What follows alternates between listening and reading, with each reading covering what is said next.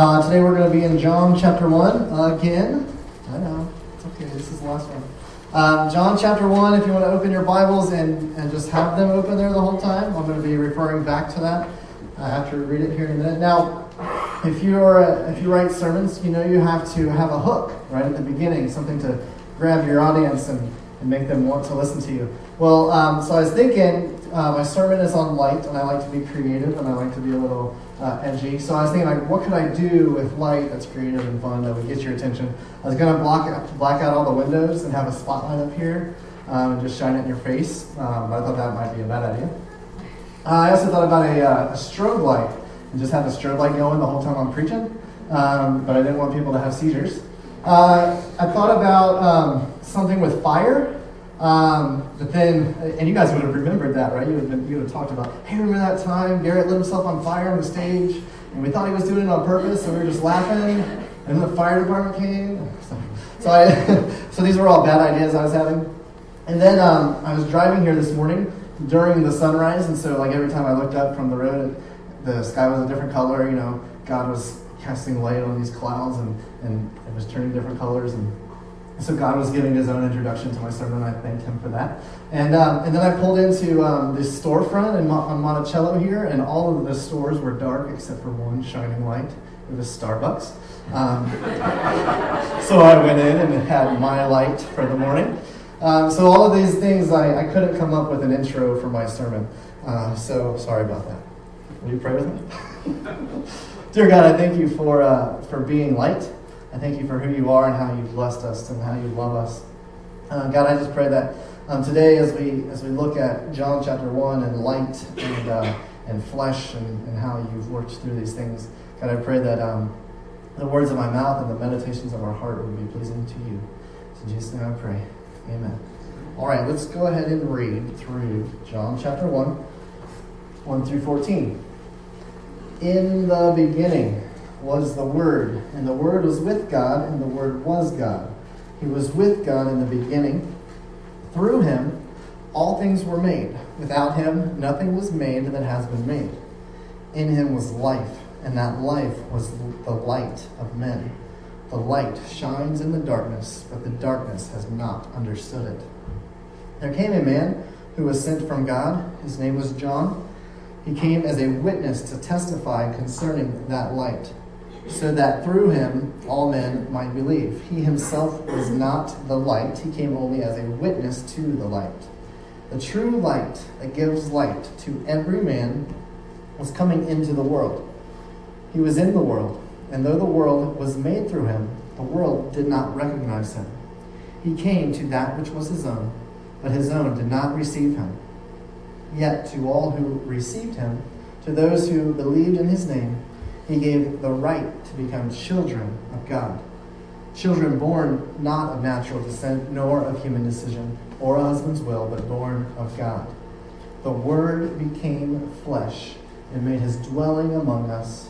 We have seen his glory, the glory of the one and only, who came from the Father, full of grace and truth. Now, today we're going to be talking about light. The Greek word for light is phos. Um, and in verse um, verse 9, uh, we have this uh, beautiful description of Jesus. The true light that gives light to everyone was coming into the world. And so we have phos, the true light that gives light. The word there is photizo. Uh, it could also be translated enlighten. So, so God who, the light that enlightens. All right, and this word enlighten, that's not a word we use a lot uh, in our Christian tradition um, because it's tied pretty closely to other religions. Uh, other religions use this, world religions use this word quite a bit. It's one of, um, uh, and, and, we see that last week we talked about John, how he, uh, how he brought another religion, another truth from, uh, from the Greek philosophy, and he said, um, this idea that you have about God being a, a, creator and uh, the logos, the word he used, and he said, that's true. That is Jesus. And so he takes other religions and he points them towards Jesus. Um, and so uh, the truth uh, is that the, the word enlightenment and the idea of enlightenment is found in the Christian tradition. Uh, it's found here in our text. And uh, even though we, we try to shy away from it, what we would like to do is focus on the outer dimension. This enlightenment is kind of an inner dimension of our faith. And we talked about John deals a lot with the inner dimensions of our faith. And, and, uh, but the outer dimension of, of enlightenment is discipleship. And we use that word quite a bit. We're pretty comfortable with that word. Um, we see Jesus calling disciples, right? Living with them, teaching them, demonstrating, walking with them, building this relationship with them. Discipleship um, is Jesus' plan uh, for evangelism. So you see that enlightenment uh, as an internal aspect of discipleship, which is going on externally. See, Jesus had this plan um, as discipleship was the way he evangelized. He drew crowds, of course, um, with his wisdom and with his teaching and with his miracles. Um, but his plan uh, wasn't uh, miracles weren't his plan for evangelism, and the crowds weren't his plan um, to save the world. I mean, the miracles were cool. Uh, they healed people. That's awesome. But these people still ended up getting sick and dying. Okay, so his miracles weren't his plan to save the world. His plan, where he invested the most, the most time, was this small group of friends he called disciples. All right, and he taught them, and he loved them, and he challenged them, and he made sure that they grew to become the men that they needed to be so that he could entrust them with his mission, all right, with his kingdom. And then he gave them the mission go make disciples. Now, discipleship, uh, a disciple is a learner. The fundamental posture of a learner is, is humble, of a disciple is a humble learner. All right, so we're to place ourselves under a master and be humble and learn underneath him. And this process of discipleship starts with imitation, right? You, you see something you like in someone and you start to imitate that and you start to do the things that they do. Um, now, I'd like you to think back to maybe who, who was it that made you want to become a Christian? Who, who was it that you saw something in them and you thought, I want to be like them? And then you discovered, oh, that's Jesus, and you started to follow that. Um, maybe it was uh, your parents, maybe a, a famous Christian, maybe, uh, maybe probably a friend. For me, it was Donnie Rickmeyer. And so when I was in high school, uh, I I started high school not a Christian yet. Okay, see, you can tell by this picture I was not a Christian yet. I have repented since then. Um, you can see my, my white denim shorts and my over my too big polo shirt. Now this is the outfit I picked out for the first day of high school. This is what defined me. I, I was trying really hard here to fit in, to be whatever it is I was supposed to be my first day of high school. Um, I was really going for the 90210 thing. You know, that was popular back then. So, um, so yeah, I, have come a long way, hopefully. You know, but Zach said, Zach told me earlier, he's like, you look exactly the same. I was like, oh. but um, so this is me, my first day of high school. Not a Christian yet, didn't go to church. Actually had some had some um, ideas about Jesus, and I had already written that off. I had already um, decided that Jesus was not the way for me. I had some maybe false ideas about who Jesus was. And then I met Donnie Rickmeyer, who, uh, who was in my electronics class, and we, we had electronics together. Um, so this is, um, we, we had some conversations um, uh, about Jesus and about, um, I know, awesome. Like, you can barely see his face. This is his license, right? His ID, but you can barely see his face.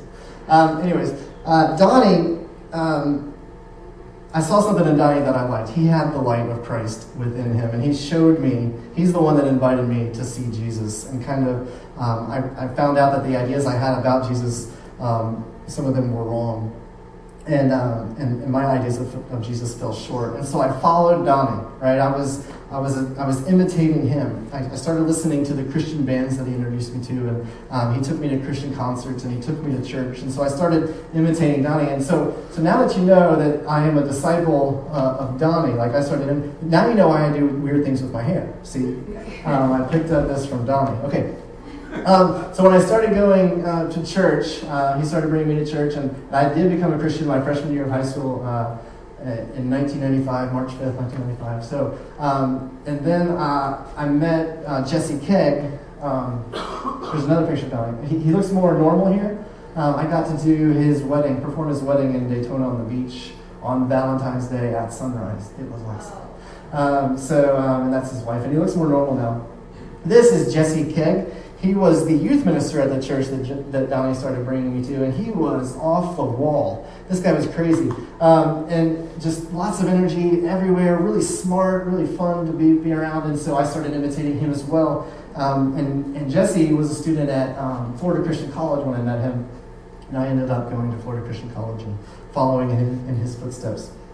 So there's this external imitating that we do. When we find someone that we want to be like, we start imitating them. It starts with this practice. All right, so before something was going on inside, there was something going, going on externally.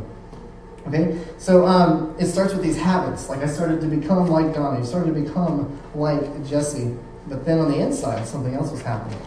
It's, it's, it's like when Jesus says, I am the light of the world. And then later on, in Matthew, he says, You are the light of the world. Something happens on the inside. Enlightenment is the internal result of discipleship. Now, they both happen, one off of the other.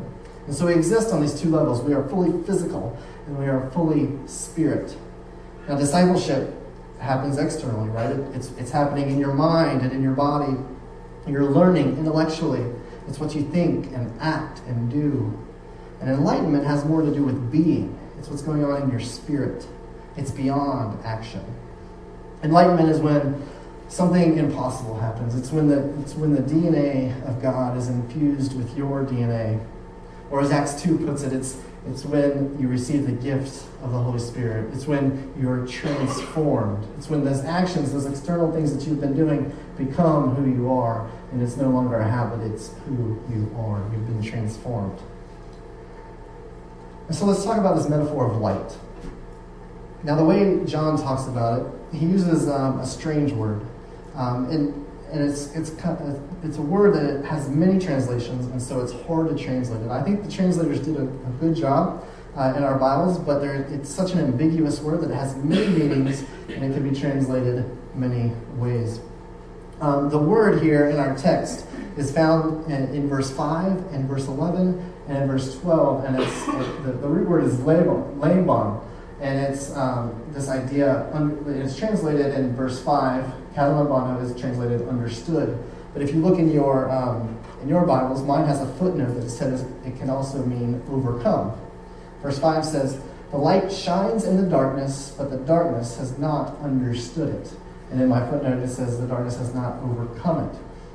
So it can be translated that way. It can also be translated receive in verse 11, received in verse 12. Uh, this, the, the, the, verse 12 version, lambano, is used 257 times uh, in the New Testament and translated 75 different ways. I counted in my concordance. Um, 275 different words um, from marriage to, to all these different um, things that this word can mean. So it's, it's already an ambiguous word. It's got a lot of different ways it can be translated into English. And I think John did this on purpose. I think he used a word that's kind of ambiguous and kind of open um, because of the metaphor we're dealing with, this idea of light. Now, light, uh, it can, it can uh, be many different things. And, and when you compare it with darkness, it, that they're not opposites. What they are, darkness is the absence of light. All right, the two cannot exist in the same space. So when light shows up, there is no darkness. And in our, in our metaphor here, darkness seems to be the things that steal away life, the things that, that steal away good and love. Now, it can be the big things in the world, like disease, right? Like cancer. Uh, it can be like terrorism, it can be darkness, or violence. And it can also be very personal things like our desires, our own deeds, our own betrayal, our own sin, right? The darkening, the dark things in our past are going on in our present. All of those things can be this metaphor of darkness. Um, but John's saying that when light shows up, the darkness cannot overcome it. The darkness cannot receive light. Light always wins. Okay, so when light shows up, there is no room for darkness. And he doesn't say how, right? When cancer shows up, light is going to win, and we have to figure out how that works. But light is going to win in the face of the darkness. Okay, so when, when Jesus shows up, his light shines, and our darkness, our, our darkness can't overcome it. Our darkness can't receive Jesus' light. It flees. right? So I have this image of, of a God who sends me out of his presence because of my darkness, because of my sin. And that's the picture we have of God. God is holy, and nothing unholy can enter his presence. And so in the Old Testament, you have all of these rules and regulations and rituals to make sure that darkness does not enter the presence of God. And so there's this fear of God. There's this fear of the light that we see. But I think Jesus is pulling us forward. Even in the Old Testament, it says that the fear of the Lord is the beginning of knowledge. It's the beginning. And now with Jesus, Jesus came and made possible for God, light, to enter darkness and for us to enter God's holy presence. So when light shows up, there is no darkness. And when you're light, so for God, when He is light, He can't sneak up on darkness. He can never see darkness because He is light, right? He can try to sneak up on it. As soon as He gets there, the darkness is gone because He can't. He's light. And when He shows up, um, there is no darkness. The darkness will flee every time. Light will win every time. And so when you draw near to God, your darkness can't stay, it will flee. And when God sees you, he doesn't see your darkness because of his light. That's why Jesus put on flesh. That's why Jesus came to clothe you in light. So your darkness, your betrayal, could never douse the light of God. And so when he is there, there is light and not darkness. Your darkness always flees.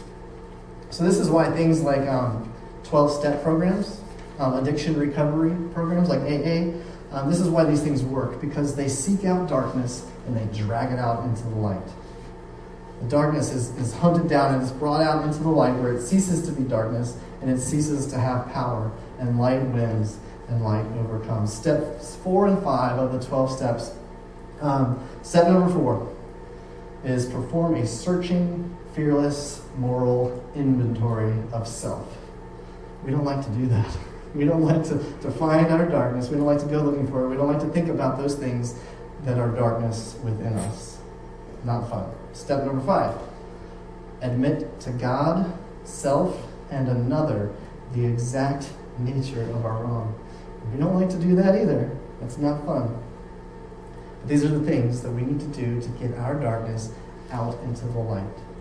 Because the truth is, we're all addicted to something. I mean, if, if you're an addict and you have a, an, an obvious addiction, then, then you're, you're, you're a step ahead because you already know what it is. We need to, all of us need to find our darkness and bring it out into the light. Because it's, it's something you're addicted to. It's your routine, it's, your, it's control, it's power, maybe it's fear, maybe it's caffeine, Maybe it's, maybe it's something else that's easy to hide and something that's more acceptable in our culture. But whatever it is, we all need to, to bring it out into the light. Right? So let's go ahead, turn to your neighbor, and go ahead and, and, and tell your neighbor your deepest, darkest secret. Yeah, that's what I thought. Okay, it's fine. If you guys want to stay in the darkness, I, it's fine.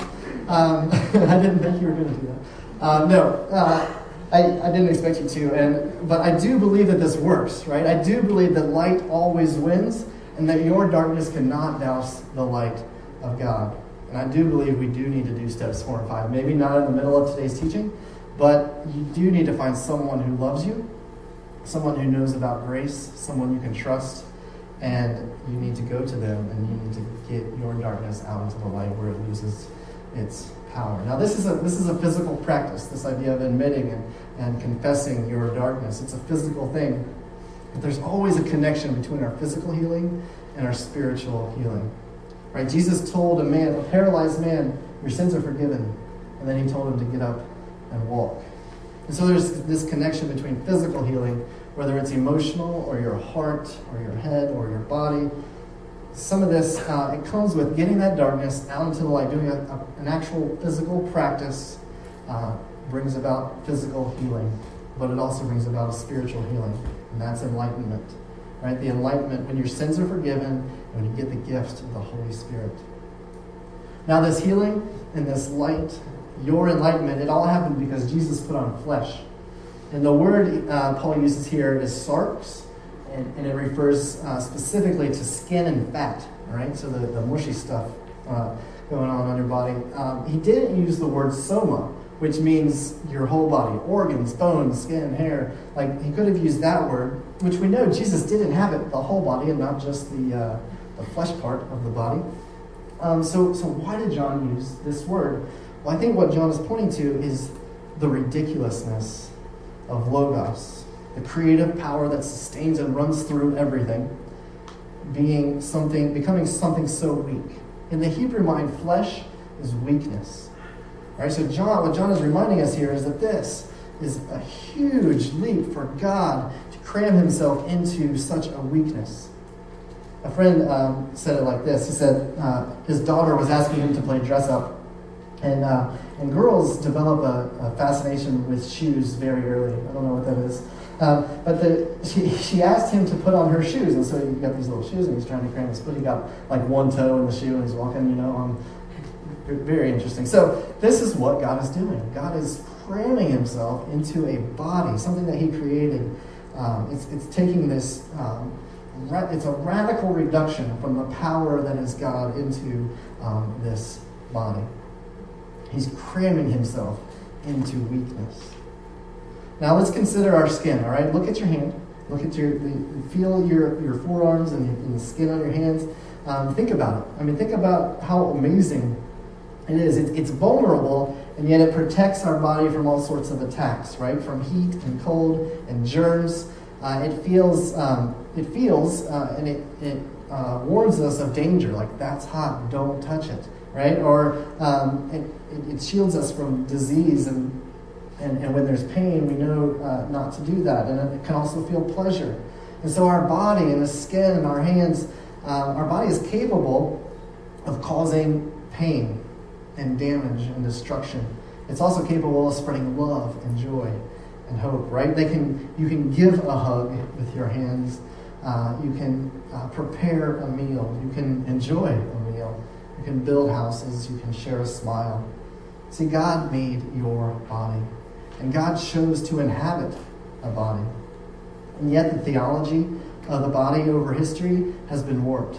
Some have said that the, the body is not a necessary, necessary part to the spiritual life. And as a result, this theology and, and other false ideas, we've developed this bad relationship with our body. Right? We've, we've denied what God made in his image and called good, and we've called it not good. Right? We've, we've broken a relationship between body and spirit, but we see in the incarnation that the body is necessary. Jesus chose it, right? God chose to use the body, and we need to recover a good relationship with our body because we're supposed to use it too. Our body is a gift, and it's to be used as a gift to this world. And for some of us, um, our body has failed us. Our body may be a source of frustration because it's not working properly or the way it used to. For some of us, maybe we don't like the way it looks, and so we distance ourselves from it and we ignore it. Some of us have been taught that our body is full of evil, and so we fight against it rather than allowing God to remove the darkness. And so, if we're attached from our body, if we have a bad relationship with our body, right, the one that God gave us as a gift, the one that He made in His image, and that affects our relationship with God. It limits how we can relate to God. Because our body was a gift, and it's to be used as a gift to the world. So we need to have gratitude for this gift. We need to be thankful to God for, for what He has given us. Now, now as, you, as you think about your body, understand that God gave that to you as a gift, and understand that He's still giving to you. He is pouring into you, enlight, enlightening you. You're to receive the gift, and you're also to give it. So, because He became flesh, and because He enlightens, and because light always wins, you can be the person God created you to be we can be the church Jesus dreamed of when he died to make it happen. He, uh, he reminds us again of the importance of our body when he establishes communion. When he established communion, uh, he says, I'm going to I'm gonna let you experience this. Whenever you meet together, do this in remembrance of me. And what I'm going to use to help you experience me, sarx, my flesh. I'm going to ask the men to come forward, and we're going to go ahead and uh, partake of communion. And I'm going to um, I'm going to read a story and kind of guide us through uh, taking communion. Now, um, when you uh, when you go ahead, yeah, go ahead, pass it out while I talk. When you uh, get the emblems here, some bread and some uh, and cup, they represent Jesus' body and blood. And I want you to just hold on to them, and we're all going to take it together when, when I tell you to. Oh, I, so, um, so go ahead and hold it. Just hold it in your hand, um, and and we're going to walk through this together. And so, communion is this thing intended for disciples of Jesus. So, if you're a follower of Christ, um, this is what He uh, left for us to remember Him. He says, whenever you meet together, um, have some bread, drink some uh, wine. We drink grape juice here because you might not be 21. Um, we uh, so, so you do this, and um, and you remember um, His body and His blood. And so today, as we pass the emblems, I want you to hold them. And after I read the story uh, I'll instruct you um, to go ahead and take the bread first and then the cup, and, and we'll do this together. And so, this is a practice, right? This is a use of our body, an external practice as we remember his body, but there's also this internal element going on. And that's different for everybody. Something going on in your spirit um, that only you know about, this, this interaction between you and God. So I'm going to read the story that, um, that places us there that night. Um, if you're not familiar with the story of communion, it took place on a Thursday night during, uh, during Passover. Um, Jesus was there with his disciples, and, um, and they were having a, meal together. Now, Judas, one of Jesus' disciples, had, um, had betrayed Jesus. He had already sold information to religious authorities so that they could arrest him at a time when there weren't crowds around. And Judas accepted a payment of, uh, of silver to betray his friend. And so later that night, later that same day, um, Jesus was arrested. And the next day he was put on a cross um, where he was a sacrifice for our sins. So if everyone has their uh, the bread and the cup, I'd like you to um, close your eyes and kind of focus on these emblems as I read the story. kind of um, it, this story kind of puts us there. It's kind of from the perspective of, of one there at that time. So if you close your eyes, I'm gonna I'm gonna read the story.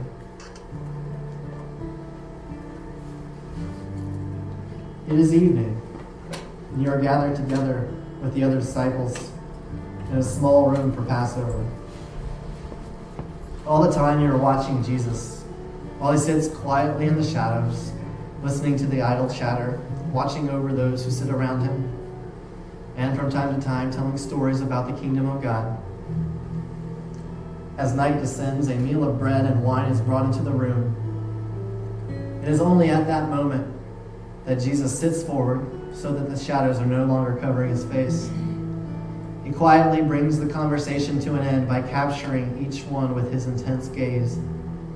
Then he begins to speak. My friends, Take this bread, for it is my very body broken for you. Every eye is fixed on that bread that is laid on the table. While these words seem obscure and unintelligible, everyone picks up on their gravity. Then Jesus carefully pours wine into the cup of each disciple until it overflows onto the table. Take this wine and drink of it, for it is my very blood shed for you. With these words, an ominous shadow seems to descend upon the room, a chilling darkness that makes everyone shudder uneasily. Jesus continues, As you do this, remember me. Most of the gathered disciples begin to slowly eat the bread and drink the wine, lost in their thoughts. You, however, cannot bring yourself to lift your hand at all, for his words have cut into your soul like a knife. Jesus does not fail to notice your hesitation and approaches, lifting up your head with his hand so that your eyes are level with his. Your eyes meet for only a moment, but before you are able to turn away, you are caught up in a terrifying revelation. At that instant, you experience the loneliness, the pain, the sorrow that Jesus is carrying.